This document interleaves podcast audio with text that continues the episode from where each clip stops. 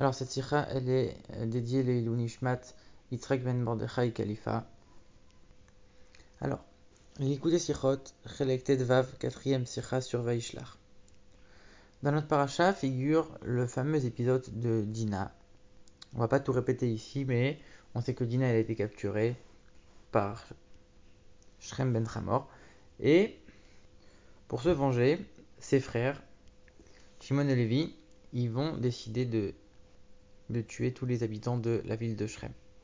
Et le verset qui parle de, de cet événement, il nous dit que chacun a pris son épée, et le mot en hébreu, on dit chacun ish, chaque homme a pris son épée. Et les, sages, ils nous enseignent qu'à cette époque, ils avaient uniquement 13 ans. Donc de là, on apprend qu'à 13 ans, on devient un homme, à 13 ans, on devient bar mitzvah, on devient astreint à toutes les mitzvahs de la Torah. Pourquoi? Parce qu'à 13 ans, on atteint une, certaine maturité qui fait qu'on peut avoir mieux conscience de c'est quoi la Torah, c'est quoi le mitzvot, et donc du coup, on y est astreint. Et même si c'est vrai qu'on comprend quand même déjà un petit peu avant l'âge de 13 ans, rabbi donne un exemple, il dit c'est comme un enfant, même s'il comprend très bien certaines choses, quand on lui parle d'argent, il sait c'est quoi l'argent, mais il comprend pas du tout de la même manière que quelqu'un qui est plus âgé et qui a une vraie notion de c'est quoi l'argent. Pareil pour la pauvreté, quand on lui dit ça c'est un homme pauvre, un enfant, il comprend ce que c'est, mais quelqu'un qui est plus âgé, il a une vraie notion, il comprend, il ressent vraiment ce que c'est la pauvreté. Et donc à cet âge-là, on devient astreint au mitzvot et on devient responsable de, de ses actes. Et on sait que les, les le, à plusieurs fêtes de bar mitzvah, ils ont souvent euh, prononcé un discours chassidique qui commençait par Naasé Adam. Naasé Adam, c'est le verset dans Bereshit où Dieu il dit aux anges On va faire l'homme à notre image. Naasé Adam, le mot homme ici, il est euh, désigné par Adam. On sait qu'il y, a quatre mots en hébreu qui désignent euh, l'homme. Il y a Adam, Ish, Gever et Nosh. Donc, c'est quoi la différence entre Adam et Ish? Adam, ça représente quelqu'un qui a une maturité intellectuelle parfaite. C'est l'intellect dans, dans, toute sa splendeur. Le mot Ish, c'est un peu en dessous. C'est vrai que ça représente aussi une qualité intellectuelle, une qualité morale, mais c'est beaucoup plus lié aux émotions. C'est l'intellect, mais qui est dans un lien très fort avec les émotions. Donc a priori, c'est inférieur à Adam. Donc c'est un niveau où on a une certaine marge de progression. Et le rabbi il dit qu'on atteint l'âge de 20 ans, on n'a pas la même maturité qu'à 13 ans. Donc on voit qu'il y a une vraie marge de progression.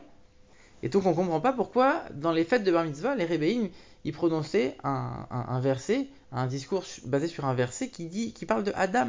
Alors qu'ici, c'est un enfant de 13 ans, donc a priori, on aurait dû parler, on aurait dû évoquer un, verset qui, parle de Ish. Pourquoi de Adam? Dans l'autre verset à nous, dans notre paracha, c'est Ish, justement.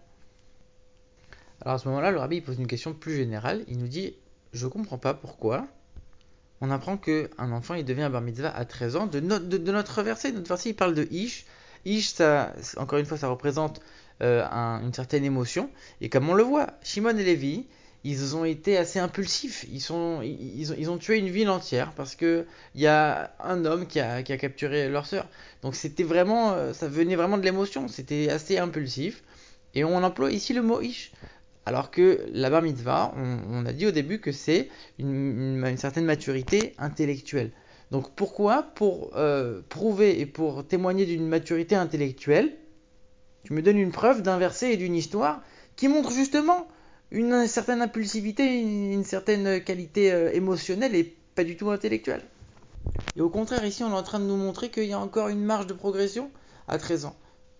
Et c'est peut-être pour ça que les ont, euh, ils ont parlé du, mot Adam, parce qu'il y a une certaine, certaine, marge de progression, comme pour nous dire que euh, c'est vrai qu'à 13 ans, on, atteint un certain niveau, mais c'est pas du tout fini, il y a encore d'autres stades à atteindre.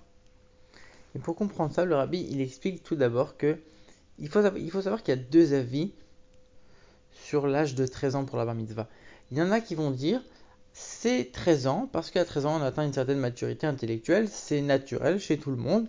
À 13 ans, enfin chez la majorité des, hommes normaux, à 13 ans on atteint une certaine maturité et donc on a fixé la bar mitzvah à 13 ans. Et il y a d'autres qui vont dire pas du tout. C'est pas du tout par rapport à l'âge, c'est pas du tout par rapport à la logique. C'est la Torah qui a décidé, c'est une loi que Moshe nous a donnée et il n'y a pas de raison euh, officielle, on ne sait pas pourquoi, mais on sait que c'est 13 ans, point bas. Il n'y a, pas de logique dedans.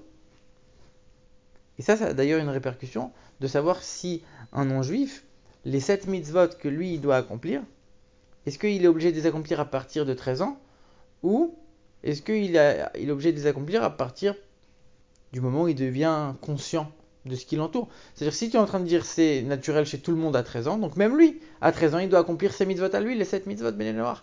Mais si c'est euh, c'est juste une loi de, de Moshe Rabbeinu, c'est un, décret, alors ça s'applique pas à lui, ça s'applique pas aux non-juifs. Et donc ça voudrait dire que chaque, chacun, en fonction de, sa, conscience et son, son cheminement spirituel, quand il atteint une certaine maturité, là, il est obligé.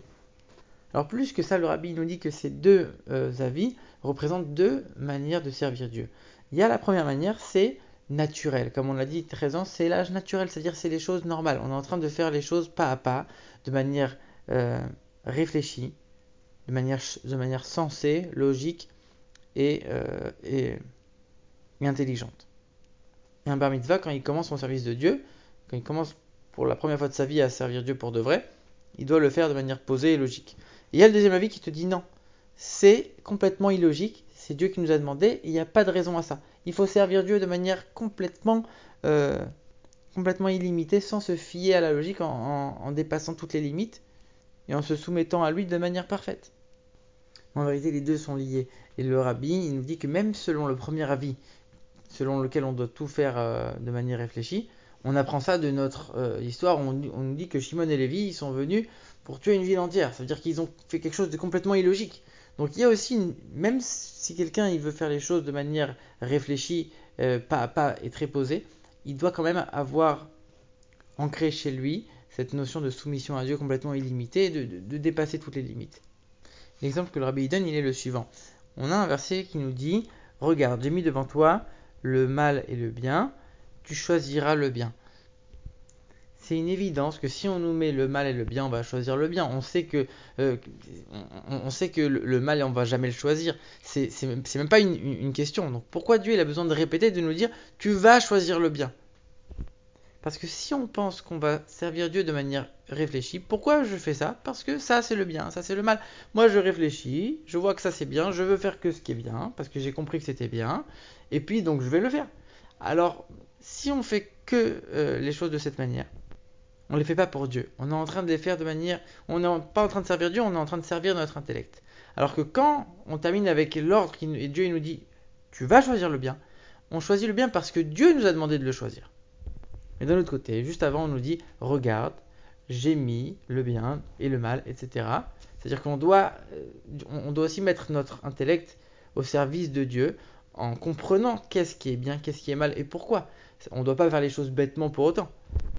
Donc pour revenir à notre, euh, notre sujet, le mot Adam, l'homme, il, il a plusieurs euh, connotations. Comme on l'a dit, ça représente la perfection au niveau intellectuel. D'un autre côté, Adam, c'est les mêmes lettres que Méhod. Méhod, ça veut dire trait. Ça veut dire le fait de se dépasser complètement, de dépasser toutes nos limites. Donc à la fois, on doit servir Dieu intellectuellement, en réfléchissant, en comprenant. D'un autre côté, on doit se donner complètement à 100% sans réfléchir. Et les deux notions sont incluses dans le mot Adam. C'est-à-dire que même quand on arrive à un certain niveau, on a une, grandeur intellectuelle et qu'on comprend bien les choses, il ne faut pas oublier que quand on sert Dieu, il faut le faire de manière illimitée. il faut le faire avec une soumission et un dévouement total. Et d'un autre côté, même quelqu'un qui a une tendance à se donner entièrement à Dieu, il ne faut pas que lui non plus, il ne faut pas qu'il le fasse bêtement, il faut qu'il se pose aussi un petit peu et qu'il essaye de comprendre un petit peu ce qu'il fait et pourquoi il le fait. Pour vraiment unir les deux notions. Et c'est pour ça que les rébéim, ils, prononçaient un, un qui commençait par un, verset dans lequel on parle de Adam et pas de Ish. Pour nous dire, un, enfant, quand il arrive à l'âge de Bar Mitzvah, il est au niveau de Ish, il a encore cette marge de progression pour atteindre le niveau de Adam. Il doit parvenir à faire cette union entre le service de Dieu qui est complètement raisonné, logique et limité, et le, service de Dieu qui est complètement illimité et au-dessus de la logique, et faire l'union et l'alliance parfaite entre les deux.